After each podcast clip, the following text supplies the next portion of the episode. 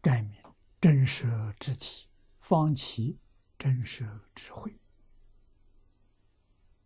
助真实智慧，故能开化显示真实之际。真实之际，就是一切法的真相。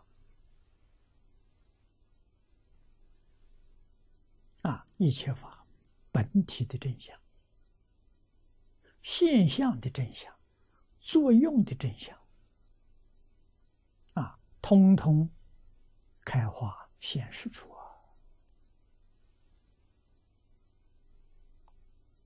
啊！啊，那么它的根本就是。真实之体才能够起真实的慧，这真什么？真实心呐，真心生智慧呀，妄心生烦恼啊。真心是什么样子？真心不动，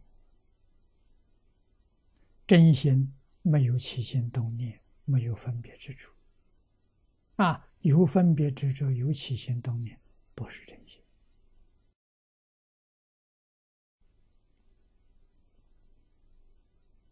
啊，那菩萨、佛教化众生，啊，好像也有分别之处啊，也有起心动念呢。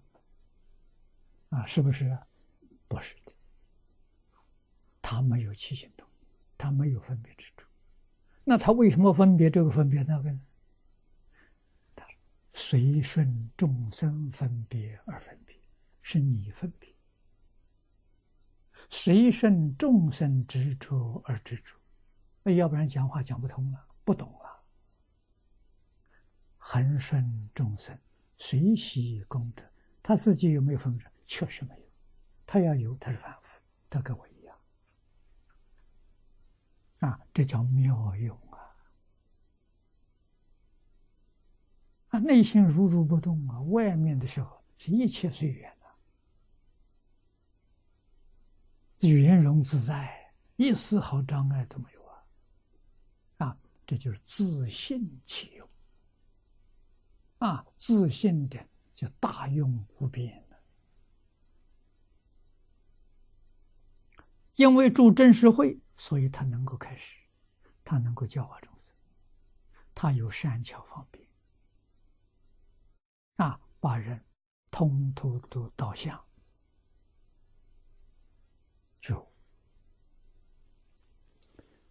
如珠发光啊，环照诸体。啊，发光光就是智慧，智慧光一发。他照自己的自信。啊，换一句话说，对自己就非常清楚。